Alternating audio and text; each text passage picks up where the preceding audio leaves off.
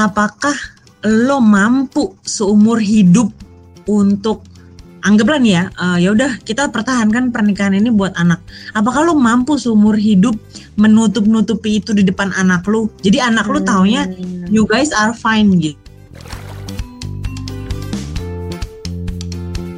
dari pengalaman anak yang juga orang tuanya bercerai dari sisi gue gitu ya um, waktu gue kecil itu banyak banget trauma-trauma yang harus gue selesaikan sekarang saat gue besar karena itu melihat orang tua gue berantem Bukan berarti kita mendorong uh, Hai semua mari bercerai Bukan Iya. gitu juga. Gak ada juga yang mau mendorong ayo mari bercerai gitu kan Ah, bukan bukannya gitu tapi at least ada beberapa gue gue di situ belajar jadi oke kalau misalkan teman gue kayak sekarang nih belakangan ya eh, yang teman-teman gue yang merit dia cerita em, mereka cerita gitu sama gue eh, gue jadi eh, tahu nih apa yang mesti gue bilang ke mereka gitu. Bukan cuman eh, misalkan kayak eh jangan kasihan anak ini itu segala macam. Tapi bener-bener gue kasih eh, opsi berikut dengan apa resikonya gitu ibaratnya.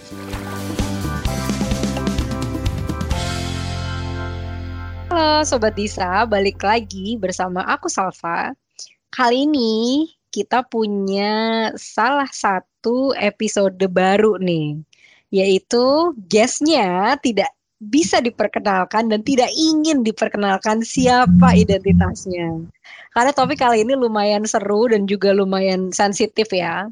Tapi bisa dijamin ibu ini adalah perempuan yang tangguh banget juga berasal dari Pamulang sama seperti aku gitu ya dan saat ini juga kerja di perusahaan besar lah luar biasa besar di KL jadi ciwi-ciwi sukses juga lah ibu ini.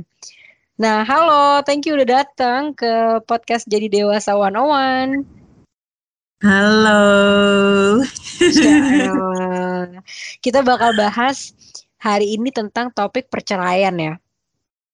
Nah Mungkin Sobat Hmm. Disa kan tahu nih, di umur 20-an kita udah bahas banyak banget topik memilih pasangan, topik menikah, buat sandwich generation, dan segala macem. Tapi kita belum pernah ngebahas topik ini, yaitu perceraian. Pasti semua orang yang pengen nikah mungkin nggak akan kepikir, ya nggak sih Bu? Akan bercerai nggak akan ada yang kepikiran gitu. Tapi kan ya arah hidup, situasi juga kadang-kadang setelah nikah kita dapat informasi yang lebih banyak mengenai pasangan kita, mengenai pola hubungannya yang mungkin nggak bisa dilanjutin lagi gitu ya Bu ya. Nah, kita akan berbincang-bincang bersama ibu janda satu ini. Tadi dia yang bilang katanya dia janda gitu. Nah, kita sebut saja ibu janda satu ini. Halo Bu. Halo. Ini Ya. bingung gimana mulainya nih. Ya gimana nggak apa-apa, tenang aja. Mungkin cerita dulu Bu, sekarang situasi lo tuh di mana, base di mana, lo punya anak atau enggak, dan segala macam. Hmm, sekarang eh gue base di KL. Eh, anak satu cukup, tidak tambah lagi karena tidak punya suami baru. Membelah diri ya, belum bisa membelah diri. Amuba ya. Oh, muda. Eh, ya anak satu, anak cowok baru umur tujuh tahun dia baru ulang tahun kemarin berapa hari lalu lah Masuk SD berarti ya, umur 7 tahun nggak baru sih? ya baru mau masuk SD Nah, oke oke oke oke. Oke. Berarti lo sekarang financially stable sendiri membesarkan anak gitu ya, membangun masa depan sendirian gitu. Alhamdulillah sih masih bisa hidup ya jadi alhamdulillah masih survive kita berdua masih survive Ya, mohon maaf ya Sobat Disa memang teman-temanku ini eh, ya lucu begini gitu bawaannya. Terus udah berapa lama Bu lo bercerai? Berapa lama dua bentar hmm, hampir empat tahun ya eh iya tiga empat tahunan lah Heeh. Oke, udah udah lama juga ya, 3-4 tahunan ya. iya iya Iya, iya nggak berasa ya, tahu-tahu udah segitu aja. Perasaan Iya. kayak baru, perasaan-perasaan gue kayak baru gitu. Cuman iya Iya. ternyata pas makanya pas lo tanya kayak, oh iya ya, oh ternyata ah, 2000 Iya benar kok, ya tiga tahun, hampir empat tahun lah, nggak empat tahun banget sih. Oke, oke. Berarti udah lumayan lama juga. Nah, mungkin lo bisa ceritain dulu, Bu.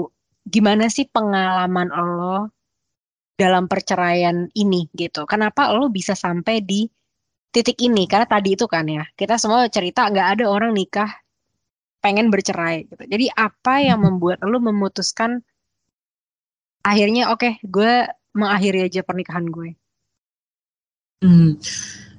Eh, iya sebenarnya banyak eh, banyak gimana ya bisa dibilang kayak untuk sampai menentukan ya udah cerai aja itu nggak nggak nggak spontan ya jadi kayak beberapa maksudnya ya gue nggak tahu sih mungkin kalau dari cerita-cerita orang lain ada yang mungkin eh, karena karena satu dua case terus eh, secara spontan terus mereka mau mau eh, cerai misalkan. Apalagi ya kalau misalkan judulnya apa eh, case-nya misalkan eh, diselingkuhin gitu ya misalkan.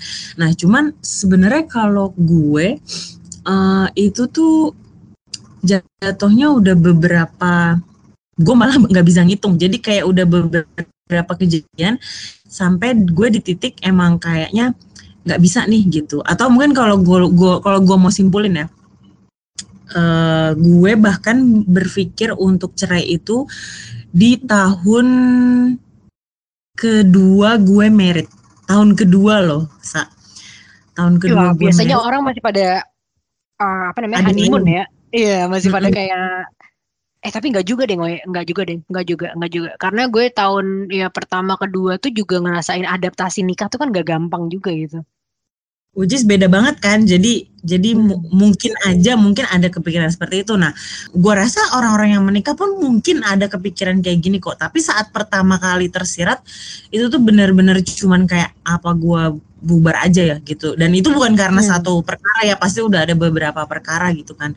Iya. Eh, cuman jujur eh, saat itu pikirannya macem-macem kayak gini. So- soalnya gue udah punya anak, Eh, anak gue tuh gue tuh punya anak satu tahun pertama merit. Jadi Mhm. pas gue punya pikiran mau cerai itu di tahun kedua nikah, berarti anak gue baru satu tahun masih bayi banget gitu kan. Mm-mm. Nah eh, di situ gue mikir yang gue takutin banget Iya, sebetulnya. iya, Kayak iya. gue mikir lah masa iya gue janda. Tapi bener itu itu itu takut banget sa kayak ah masa gue sendirian terus nanti nih anak nggak ada bapaknya. Maksudnya kayak it doesn't look like normal family gitu loh kayak nggak Iya. ada uh, ayah ibu gitu kan ibaratnya.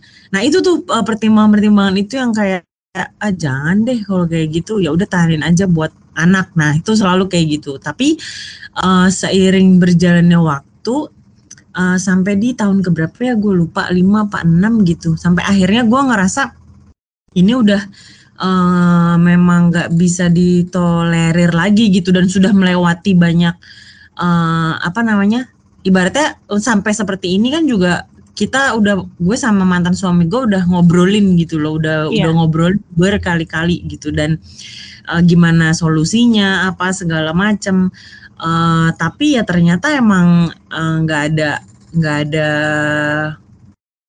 perubahan signifikan lah ibaratnya gitu Iya. jadi akhirnya sampai ini harus uh, uh, terjadi lah gitu Uh, dan dan sebenarnya uh, case ini itu memang uh, gue gue yang uh, apa namanya uh, ngajuin gitu kan dan dan sebenarnya dia nggak nggak mau nggak mau nggak mau cerai gitu ibaratnya Iya.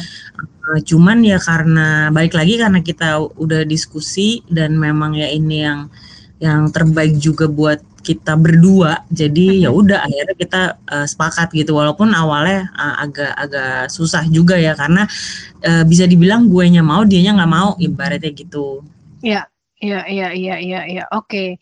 Jadi saat itu ya, apa yang ada di pikiran lo? Gitu kayak apa aja sih yang bergejolak gitu dalam pikiran lo saat itu. Tadi lo sempat nyebutkan masa iya gue jadi janda? gitu. Nah itu aja tuh ternyata udah membebani gitu ya di pikiran iya, gitu gak mau, kan apa bener bener gak mau banget gue gak, ih nggak mau banget gue. Kayak gue nggak mau uh, sendiri. Tapi jujur saat saat itu yang tersirat di pikiran gue pertama kali adalah bukan lebih ke aduh gue nanti ngapa-ngapain sendirian. Bukan itu sama sekali tapi lebih hmm. ke omongan orang tau gak sih lu sa? Ya. jadi kayak nah kayak ntar gue dilihat orang nanti uh, anak gue nggak punya bukan nggak punya bapak sih bapaknya masih hidup cuman maksudnya nggak ada gitu udah sama gue aja gitu kehidupan yang mungkin tidak selayaknya orang uh, normal gitu yang punya dua orang tua yang kayak gitu-gitu. Jadi yang gue takutin bukan lebih bukan bukan lebih kepada um, finansial atau kayak uh, aduh gue sendirian gue terlalu terlalu bergantung sama suami nih misalnya pada saat itu sebenarnya iya. enggak kebetulan. Dan mungkin untuk beberapa orang case-nya bisa beda. Karena kayak teman-teman gue uh, even mereka masih married sampai sekarang. Walaupun hmm. beberapa ya gue gak bilang semua. Maksudnya uh, mereka masih merit karena um, jatuhnya mereka ketergantungan di finansial gitu. Nah tapi kalau gue lebih kepada mungkin lebih ke mental kali ya emo, uh, secara mental tuh nanti dilihat orang seperti apa. Itu sih yang yang menurut gue berat banget pada saat itu. Nah itu itu barusan poin bagus banget sih. Karena kan di sini ceritanya lo adalah cewek independen yang perlu punya income sendiri gitu kan jadi mungkin finansial, masalah kebergantungan dengan pasangan lo itu bukan masalah yang bukan masalah berarti, utama gitu. Gitu kan, bukan masalah utama buat lo, tapi lebih ke arah ternyata judgement ya. Lo takut judgement orang, terus nanti anak yeah. lo gimana gitu kan rasanya. Iya, ya, ya, benar ya. benar. Gue gue gue takut takut banget itu terus apalagi saat gue uh, share ini ke teman-teman deket gue pas gue sebelum gue ini ya sebelum gue mutusin benar-benar hmm. untuk cerai ha, hmm, mereka tuh bilang kayak uh, apa namanya ya kasihan anak lo maksudnya kayak gitu-gitu gitu loh yeah. jadi iya. kayak gue makin ngerasa tuh kan berarti ini seharusnya nggak gini nih gitu loh jadi kayak gue merasa merasa Ragu, itu ya. aja tuh udah udah udah merasa terjudge gitu loh pada saat itu padahal belum yeah. belum ambil keputusan kan Nah, terus apa yang membuat lo memutuskan kan lo kan udah mikirin nih kan semua hal ini gitu. Lo udah ngobrol sama orang yang terdekat lo dan mereka juga pendapatnya gue rasa kalau ada orang mau cerai nggak nggak ada orang yang pendapatnya tuh positif gitu loh. Oke cerailah kamu gitu. Pasti kan kayak aduh jangan kasihan anak lo. Aduh aduh pernikahan itu aduh kalau bisa diperbaiki pasti kayak gitu-gitu kan. Yang yang muncul gitu. Nah, tapi apa sih yang akhirnya ngebuat lo ngambil keputusan bahwa terlepas dari segala semua itu lo tetap akhirnya mau cerai gitu. Mm -hmm. Iya. Um, jadi gini. Uh, ini hal yang sangat gue sesali sih sebetulnya. Jadi um, gue itu berat. Jadi gini, namanya suami istri pasti ada cekcok, ada berantem lah ya. Yeah. Nah, uh, pada saat itu biasanya biasanya nih kayak kita berdua tuh selalu coba nahan lah biar nggak kedengeran atau kelihatan sama si anak nih ibaratnya yeah. gitu. Yeah. Cuman, nah ini dia poin gue. Apakah lo mampu seumur hidup untuk anggaplah nih ya, uh, ya udah kita pertahankan pernikahan ini buat anak. Apakah lo mampu seumur hidup menutup-nutupi itu di depan anak lo? Jadi anak lo taunya hmm. you guys are fine gitu. Nah, puncaknya adalah jadi tuh gue lupa ya pokoknya gara-gara apa kita berantem. Memang gue yang nggak bisa nahan dan itu anak gue lihat dia sampai nangis dia sampai nangis. Dan di situ gue makanya gue bilang di situ gue nyesel banget gitu ibaratnya. Karena uh, itu berantemnya berantem dahsyat gitu sih sebetulnya. Hmm. jadi jadi which is itu nggak bagus gitu anak gue lihat itu gitu kan. Dan sebetulnya gue pribadi gue adalah hmm, anak yang orang tuanya seperti itu. Bahkan orang tua gue uh lebih sering sampai lempar hmm. bakiak apa segala macem. Udah deh. Ya, ya, ya, gue ngerti gue ngerti, Ya, ya, nah ya Iya makanya gue kayak aduh kok gue ngelakuin ini? Gitu. Padahal gue sendiri nggak suka melihat itu dulu gitu. Padahal kan saat kita jadi orang tua gue pengennya hal-hal yang gue tidak suka orang tua gue lakukan ke gue gue nggak akan lakukan ke anak gue. Gue yes. pengennya seperti itu ideally gitu kan. Tapi mm -hmm. berarti gue gagal tuh di situ. Nah di situ gue akhirnya mikir nih omongan orang sama apa yang gue pikir. Orang bilang katanya kasihan anak lah ini segala macem.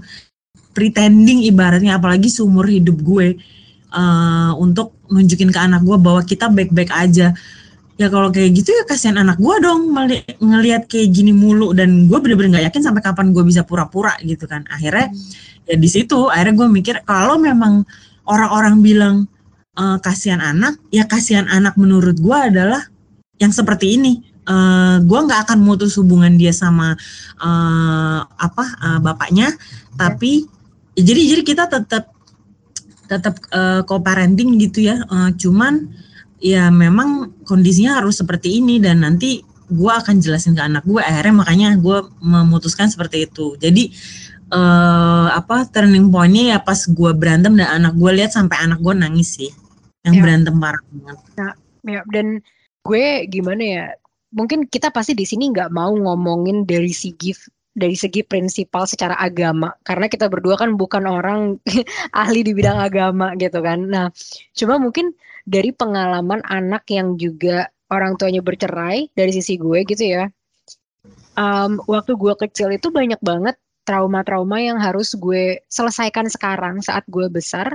Karena itu melihat orang tua gue berantem. Dan berantemnya itu tuh dahsyat gitu loh. Yang kayak bener-bener lempar-lemparan lah. Yang kayak wah udah ke arah fisikal gitu maksudnya sampai kayak ke arah physical abuse lah dan segala macam jadi sebenarnya um, dari dari sisi gue dari perspektif gue sendiri sebagai anak belum tentu mempertahankan pernikahan itu adalah sesuatu yang sebenarnya ideal. Kalau lu mau lihat dari dari perspektif anak gitu ya, karena mm-hmm. Kadang-kadang justru kalau itu diperlama gitu, akhirnya gue bisa lihat dampaknya ke keluarga gue. Saat itu gue masih kecil banget, jadi mungkin gue nggak terlalu ngelihat banyak. Tapi kakak-kakak gue itu ngelihat banyak banget karena mereka waktu itu udah usia yang udah bisa ngelihat dan udah bisa uh, udah bisa ngerti gitu loh kayak dan dan itu dampaknya luar biasa banget sih. Kayak sampai sekarang pun gue rasa kayaknya um, mereka kayak punya beban yang mereka tuh nggak bisa ngelanjutin hidup begitu aja gitu. Karena trauma ngelihat kejadian waktu kecil itu gitu. Jadi kalau di sini gitu ya makanya di podcast ini yang mau gue share ke sobat Disa di rumah yang lagi dengerin juga adalah ya kita harus ngebangun hidup yang kita mau gitu. Dan saat memang hidup itu tidak berarah ke hal yang kita mau atau gimana kita ingin menikmati atau menjalani hidup, kita tuh bisa kok membuat keputusan apa pun untuk mengubah. Bener gak sih? Bener, bener setuju banget. Ya kan, kayak oke okay, memang kita pada awalnya mungkin gue sendiri gitu ya saat gue nikah mungkin ini ini perspektif yang agak aneh ya tapi waktu gue nikah gue memang ingin bersama selamanya sama orang ini di saat itu karena gue pengen banget selamanya gitu pengen bangun keluarga dan segala macam tapi sekarang saat gue udah menjalani pernikahan gue gue sendiri nih ya secara perspektif gue tidak menutup kemungkinan kalau gue mungkin akan mengambil jalur perceraian misalkan. Kalau ada hal-hal yang terjadi di pernikahan gue yang mungkin satu tidak bisa gue tolerir dan tidak bisa gue ubah. Contoh gitu ya, misalkan amit-amit cebang bayi suami gue selingkuh misalkan gitu kan. Atau, itu atau misalnya atau misalnya lo digebukin gitu. Ya, ya makanya. Atau misalkan gue digebukin gitu kan. Itu antara kita cerai atau suami gue mati sih pasti. Kalau ada kejadian gue digebukin gitu ya misalkan. Karena gue nggak akan terima gitu kan. Nah jadi apa ada hal-hal yang udah tidak bisa ditolerir seperti kayak gitu selingkuh KDRT gitu kan. Um, atau mungkin kalaupun itu terjadi terus diomongin dan bisa berubah mungkin bisa berlanjut. Tapi kalau misalkan itu nggak bisa diubah ya gue nggak mau lah bertahan di pernikahan yang seperti itu gitu kan. Benar ya, ya jadi cuman cuman memang saat sampai kita mengambil keputusan itu uh, keputusan untuk cerai berarti ya memang sudah melalui um, mediasi beberapa kali udah mencoba gitu kan. Cuman ya it doesn't work lah ibaratnya ya ya ya ya pasti. Oke. Oke jadi di di sisi sini sih gue ini ya maksudnya bersikap sangat netral dan rasional terhadap situasi apa pun. Dan makanya di sini juga kita nggak nyebutin kan kenapa sih alasan lo cerai terus ngobrol dramanya tentang apa yang lo alami dan segala macam karena itu mungkin sesuatu yang privat gitu yang kita omongin lebih ke arah gimana lo mengambil keputusan itu challenge apa yang lo laluin gimana lo melaluinya uh, karena mungkin itu bisa jadi cerita yang bermanfaat gitu bagi sobat-sobat bisa di luar sana yang lagi dengerin podcast ini. Nah, oke. Okay. Tadi lu udah share ya, kenapa sih lo akhirnya mengambil keputusan sampai bercerai karena tadi satu lo ngerasa kalau lu udah ngomongin masalah ini ada suatu masalah yang udah lu omongin dan tidak ada perubahan yang signifikan gitu kan dan yang kedua yang membuat lu bertahan saat itu adalah anak lu pengen dia punya hidup yang normal dan ternyata jatuh kepada situasi di mana ya itu kalau dipertahanin ternyata lo bakal berantem dan akhirnya nah. anak lo juga tetap aja dia terluka gitu ya karena dia sempat sampai nangis gitu kan. Nah, apa sih tantangan-tantangan yang lo hadapin gitu dalam proses cerai ini dari sisi ekonomi, emosional, keluarga, segala macam? Sisi ekonomi nggak terlalu banyak beda, cuman yang berasa uh, berasa banget di gue itu sebenarnya keluarga sama um, lebih ke ya emosional. Jadi kayak keluarga tuh maksudnya gini. Uh, oh mungkin gue clarify dikit uh, soal soal uh, ekonomi.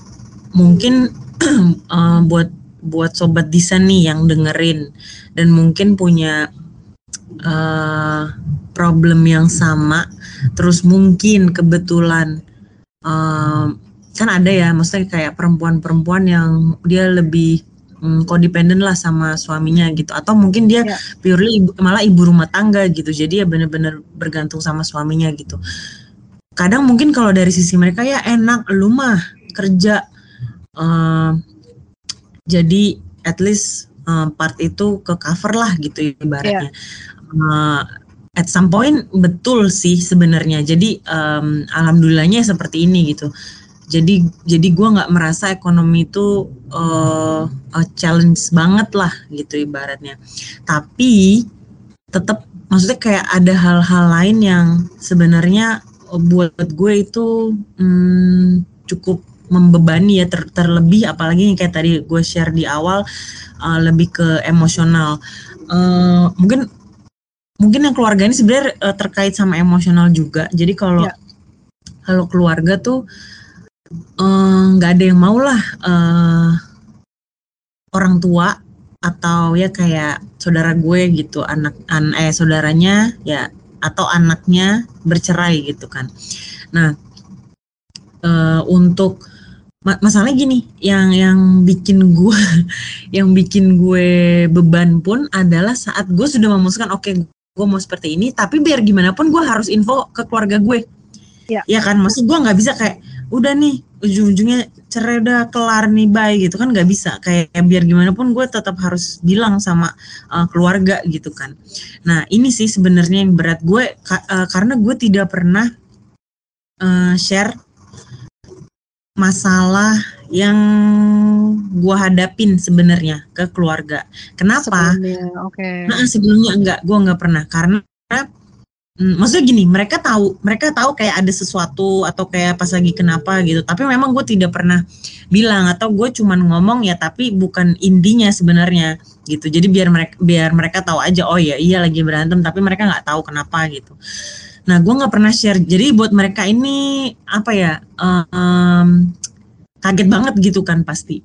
Nah, gue bener-bener nggak tahu gimana ngejelasinnya gitu loh kayak karena kalau gue jelasin dari awal sampai akhir yang ada gue jadinya ngebuka semuanya nih yang mana gue nggak mau gitu ibaratnya. Hmm. malah jadi uh, kartunya kebuka semua gitu gue nggak mau kan.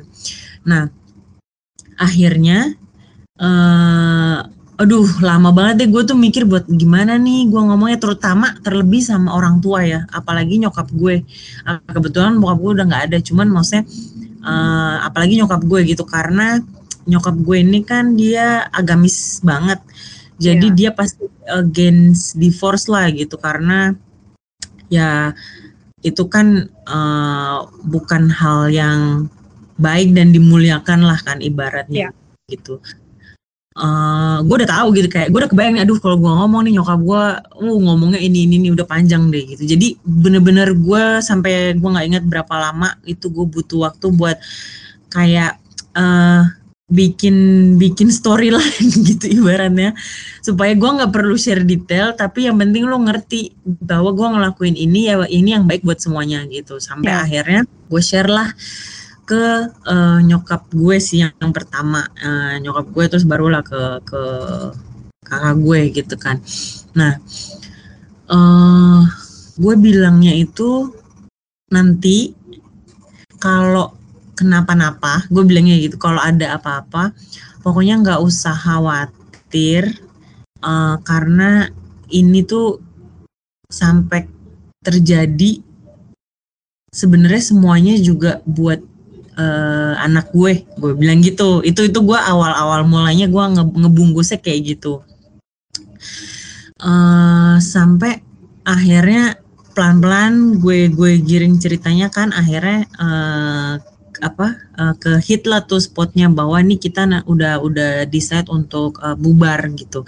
Nah di situ lah aduh panjang banget uh, apa namanya komentarnya gitu ibarat jadi panjang lah nih dramanya gitu kan sampai nangis nangis apa segala macam. Gue gue tahu maksudnya kayak uh, orang tua gue pasti kecewa juga gitu kan. Cuman maksudnya kadang yang gue yang gue beban ya yang gue nggak habis pikir um, mereka tuh apa ya nggak coba lihat dulu posisi gue gitu loh maksudnya sampai ini terjadi gitu nah saat itu saat itu yang terjadi adalah nyokap gue lebih ke aduh kok kayak begini maksudnya jadi jadi kesannya kayak dia yang yang menderita atas kejadian ini gitu loh ya, ya. Nah, jadi makanya gue kayak loh kok jadi kayak gini ya sampai akhirnya gue bilang e, uh, bu maksudnya kayak gue acknowledge gitu ya maksudnya perasaan dia uh, maaf hmm. gue ngecewain sampai gue bilang gitu maaf kalau sampai harus seperti ini dan gue ngecewain tapi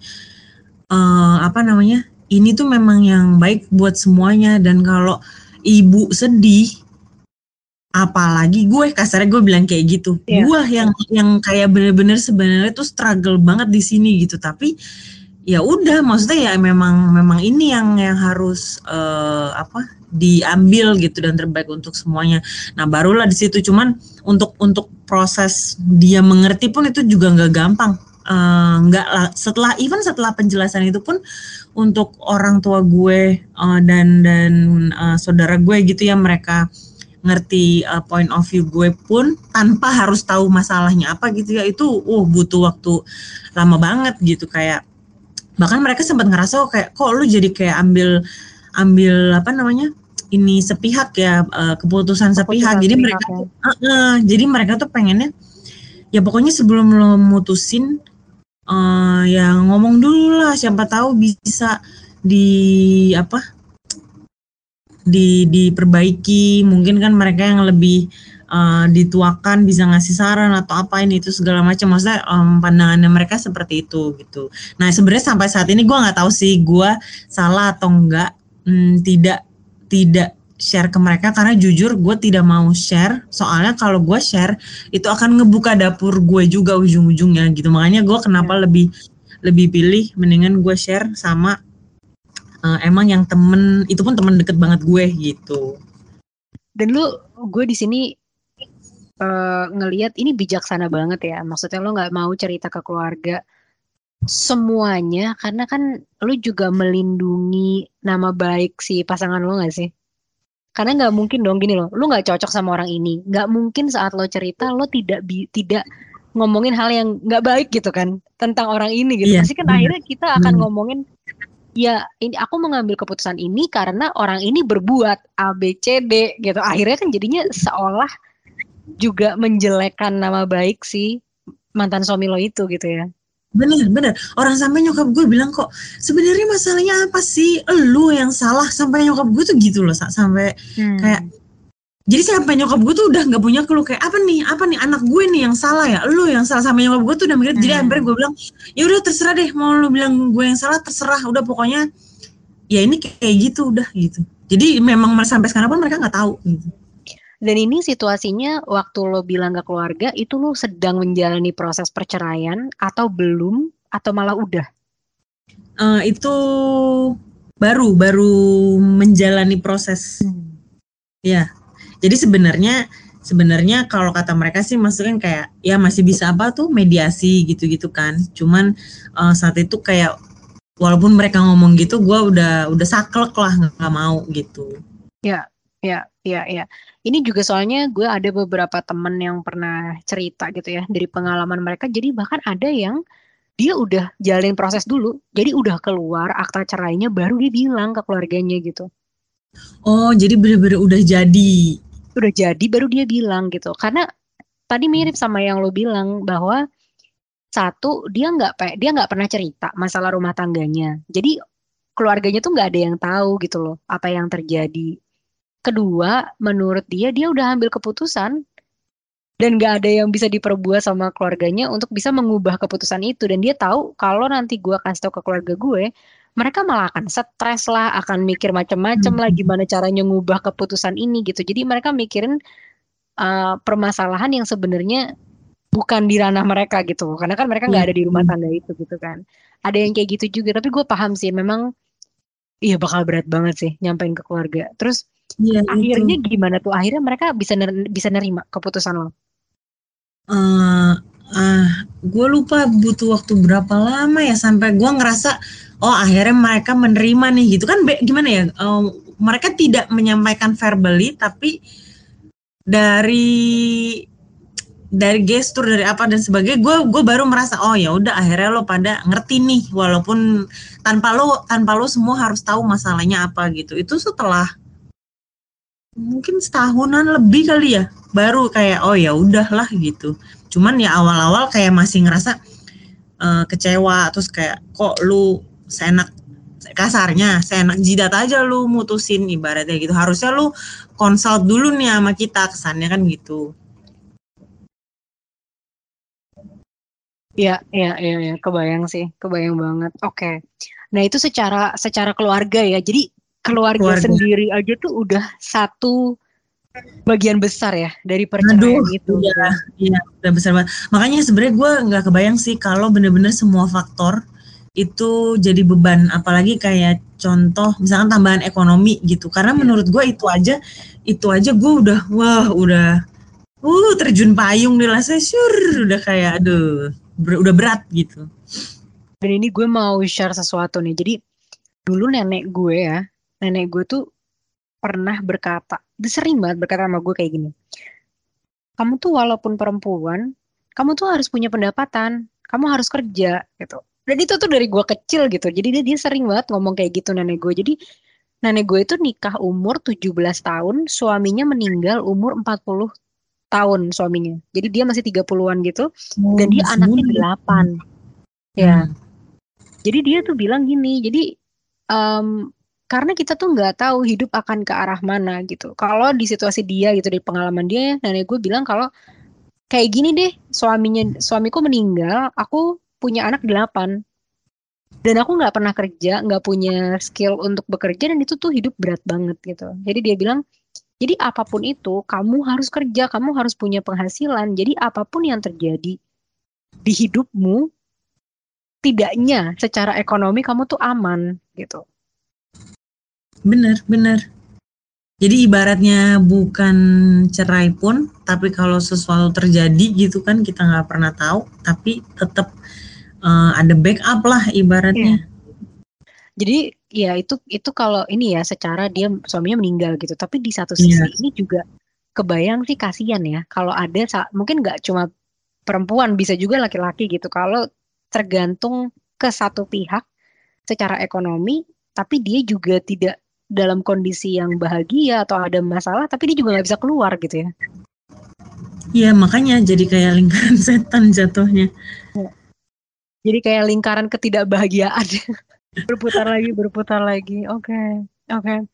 tadi dari keluarga lo tadi bilang dari keluarga sendiri aja itu tuh udah membuat tekanan yang luar biasa gitu ya karena lo bukan dapat support tapi malah dapat tambahan tekanan Iya, gitu bener, sebenarnya ya. bener, Ya. bener. Ya, terus selain keluarga, apalagi challenge lo saat itu? Eh, orang sekitar sih, maksudnya kayak terutama orang-orang terdekat selain keluarga, eh, kayak teman-teman deket bang, yang deket banget sama gue gitu. Lagi kayak lu bilang sama, maksudnya nggak ada ya orang yang saat cerita masalah rumah tangganya, terus habis itu bilang ya udah cerai aja. Emang nggak ada sih yang, yang bakal advice kayak gitu juga gitu. Pasti ya coba diomongin dan ini ini itu segala macam gitu. Eh, betul. Eh, tapi kadang nah ini nih ini jadi pelajaran gue sih Eh, karena menurut gue eh, saat orang punya masalah walaupun kita harus kasih em, apa ya ibaratnya masukan yang positif tapi menurut gue tetap harus yang kompatibel sama orang tersebut sesuai dengan kondisi orang tersebut udah sejauh mana. Hmm. Jadi makanya kayak gue ngerasa ini pas gue pikir-pikir kayak orang-orang bilang kayak gitu, tapi itu nggak kompatibel lagi sama gue, apalagi di saat ini gitu. Makanya eh, ini makanya tadi kenapa gue bilang jadi pelajaran buat gue. Bukan berarti kita mendorong, eh, Hai semua mari bercerai, bukan Iya. gitu juga. sih. Gak ada juga yang mau mendorong, ayo mari bercerai gitu kan.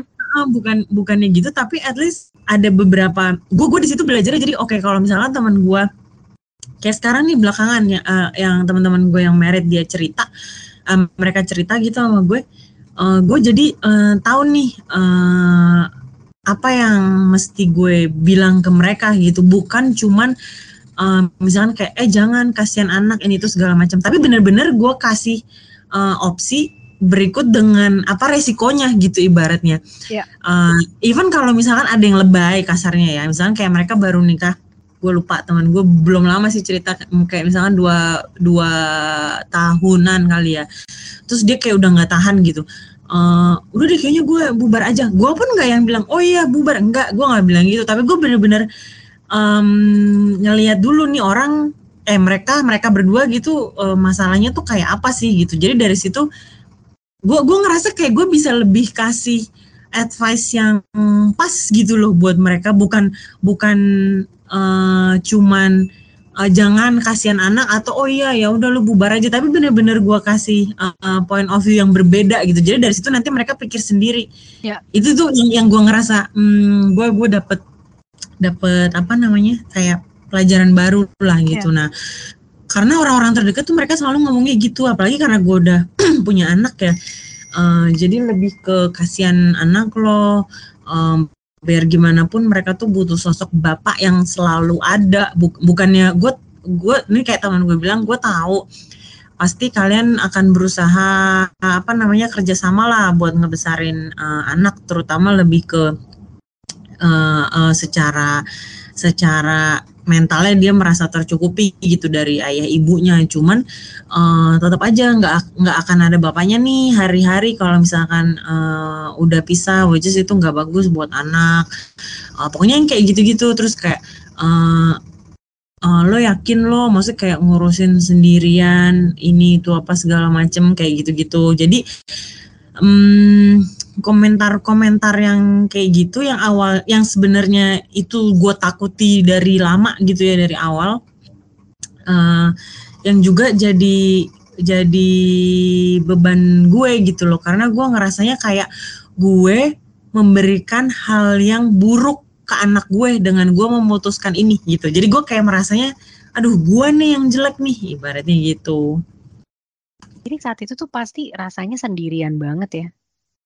Karena keluarga lo nggak support, teman-teman terdekat lo juga ngomongnya jangan gitu.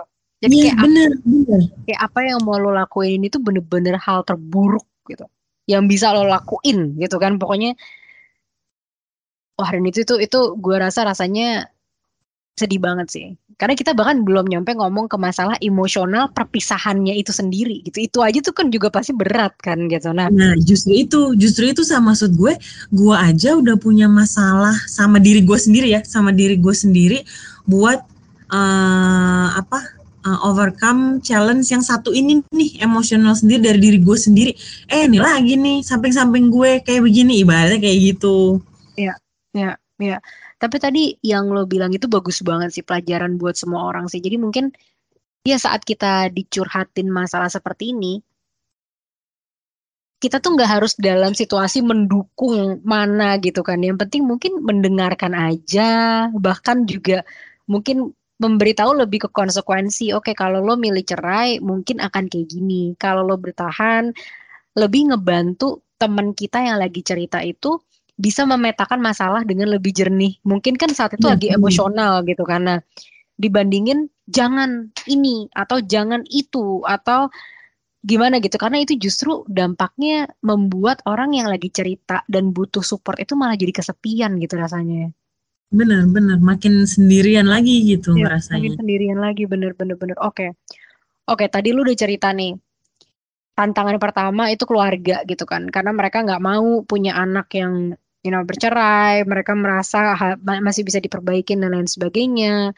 Dan itu juga lumayan dramatis karena biasanya ya keluarga juga kecewa takut malu you know, kayak kebayang lingkungan bakal gimana dan lain sebagainya. Terus kedua tuh tuh juga dari uh, sekitar juga gitu ya. Sekitar juga rata-rata jangan jangan cerai. Itu juga ngebuat lo udah dalam kondisi susah dalam kondisi sakit lo makin dibikin rasanya kayak lo tuh sendirian banget menghadapi segala ini dan juga lu juga dibikin merasa bersalah. Karena ada kata-kata kalau lu cerai itu kasihan. Hmm. anak lo ini tuh buruk untuk anak lo. Jadi wah gila sih gue kebayang itu judge gimana ya?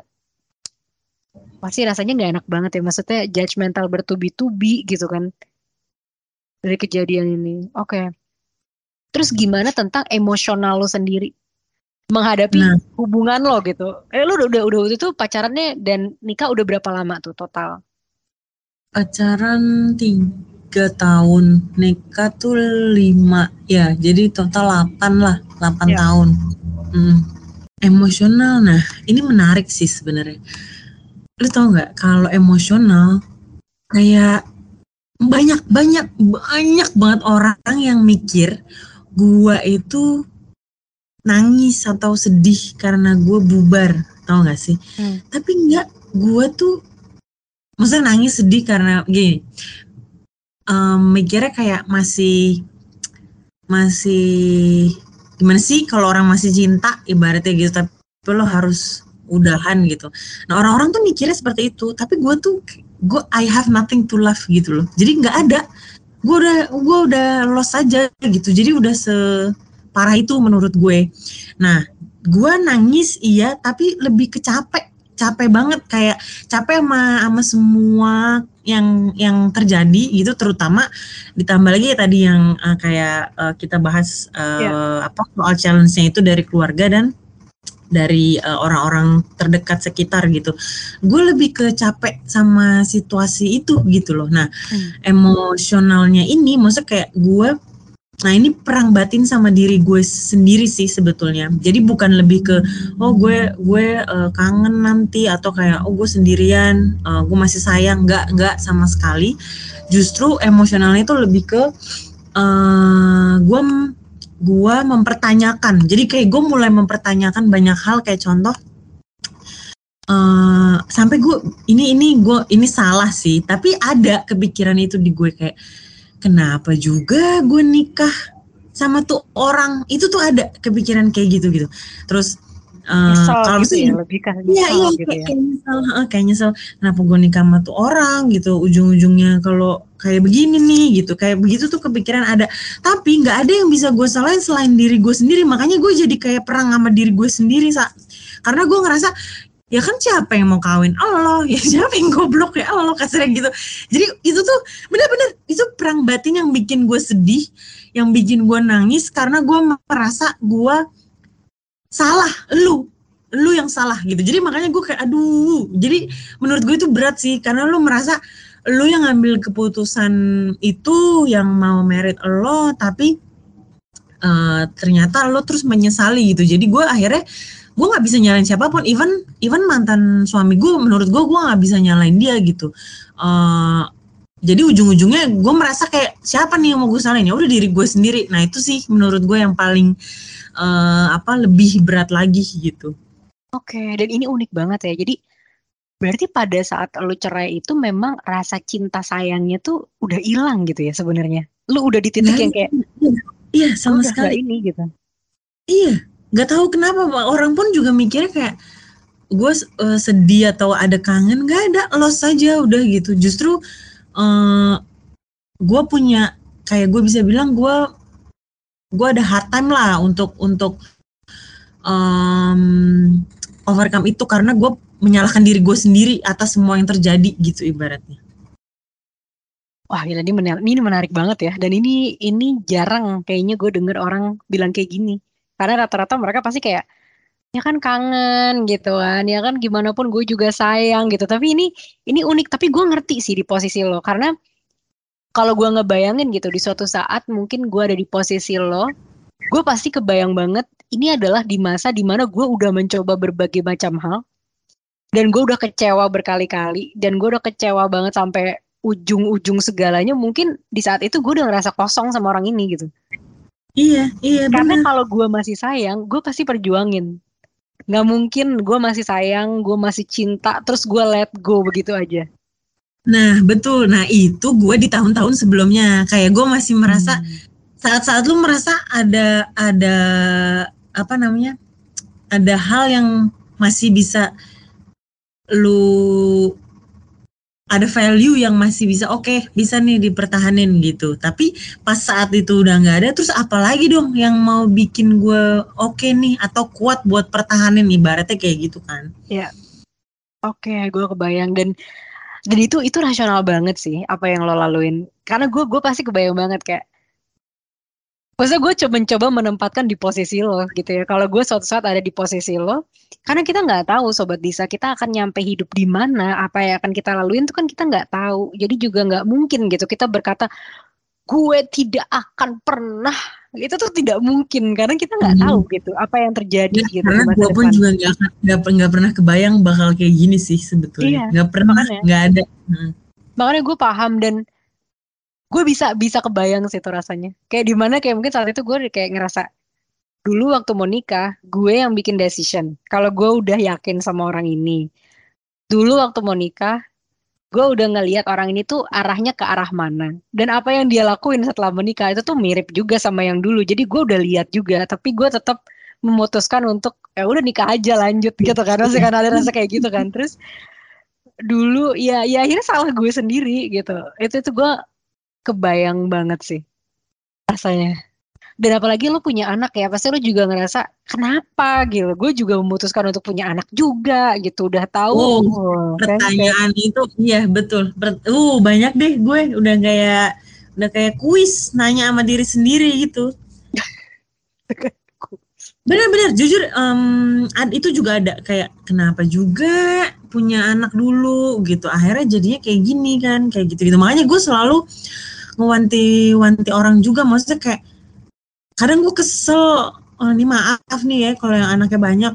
Uh, kadang gue kadang gue kesel maksudnya um, saat lu mutusin punya anak itu tuh besar loh maksudnya bukan cuma sekedar punya anak doang apalagi kalau anak lu tuh lebih dari satu gitu. Nah nanti jangan aja lu uh, komplain ibaratnya. Nah karena kenapa gue bilang gini? Karena gue aja punya kan pikiran kayak tadi lu bilang tuh kayak uh, kalau tahu kayak gini eh, nggak uh, punya anak dulu waktu itu hmm. gitu kan hmm. nah, itu aja tuh gue udah merasa berdosa loh gue mikir kayak gitu kayak dah anak-anak gue ibaratnya gitu kan yeah. nah Nah, jadi gue tidak kebayang orang yang misal anaknya banyak, terus apalagi misalnya mereka struggle di ekonomi, akhirnya jadi susah sendiri, uring-uringan ini itu, hmm. aduh, pasti nyap-nyapnya banyak deh tuh sama anaknya. Nah, maksud gue kayak gitu, jangan jangan sampai kayak gitu. Gue aja merasa bersalah kok punya pikiran kayak gitu, even anak gue satu gitu ya. Ya, ya. Tapi gue kebayang banget sih itu. Ya, ya, ya. Dan kayak misalkan sampai saat ini gue udah nikah kayak dua tahun ya. Dua tahun udah mau tiga tahun bentar lagi. Gue belum memutuskan untuk punya anak gitu. Karena gue ngerasa nggak tahu deh itu adalah responsibility yang bisa gue tanggung nggak terus kedua kalau gue memutuskan punya punya anak bisa nggak gue nanti akhirnya selama lamanya sama sama sama si suami gue ini kayak gitu kan. Dan kalau dipikir-pikir gitu ya misalkan akhirnya gue memutuskan iya terus berapa tahun kemudian situasi berubah gitu. Pikiran gue berubah dan situasi berubah. Kebayang gue kebayang banget sih rasanya yang lo yang lo rasain saat itu. Dan itu Iya. wah berat banget ya. Apakah momen perceraian ini adalah salah satu momen terberat yang lo laluin dalam perjalanan hidup lo sekarang? Usia berapa bu? 53 Eh, 70 dalam hati rasanya 70 ya. 70 makanya diceraiin gitu. Udah tua. Bener nih ibu-ibu ini sekarang ke mana-mana. Gue janda santuni gue. Eh, berapa sih gue? 30 30 ya seumuran lah gitu. Hmm. Eh jangan dikurang-kurangin loh. aku 30 tahun bu kali dua. Iya iya iya iya. Oke oke. Apakah ini adalah momen terberat selama lo 30 tahun bercokol di dunia ini? Momen terberat terberat ya berarti yang paling eh iya kayaknya. Wow oke. Iya karena karena gua rasa juga karena eh bukan cuma diri gue mentalnya bukan cuma diri gue tapi gimana cara gua menyampaikan ke anak gue supaya dia bisa menerima itu dengan baik gitu. Jadi menurut gua itu berat. Mungkin mungkin akan berbeda kalau gue sendiri. Karena at least walaupun ini berat tapi ya udah buat gue sendiri. Jadi gua ngerasa lebih apa Hmm, ya gue gua gua validate deh yang itu yang paling berat gitu ya karena itu eh, tanggung jawab gue buat menjelaskan ini ke anak gue juga gitu. Ya, ya, ya, ya. Oke. Jadi tadi challenge yang lo hadapin gitu ya. Satu keluarga, dua eh, komentar dan dan minim support juga gitu dari dari sekitar. Dan yang ketiga tadi bergejolak dengan emosi lo sendiri. Di mana di emosi itu sendiri yang lebih dominan adalah menyalahkan diri sendiri gitu ya. Dan itu berat Yes. banget pasti kan kayak bermain kuis dengan diri sendiri itu kan berat ya bu bertanya kenapa lo kayak gini ya karena gue kayak gini ya tapi kenapa terus kenapa kayak gitu ya karena jadi kayak perdebatan itu dalam kepala lo sendiri gitu kan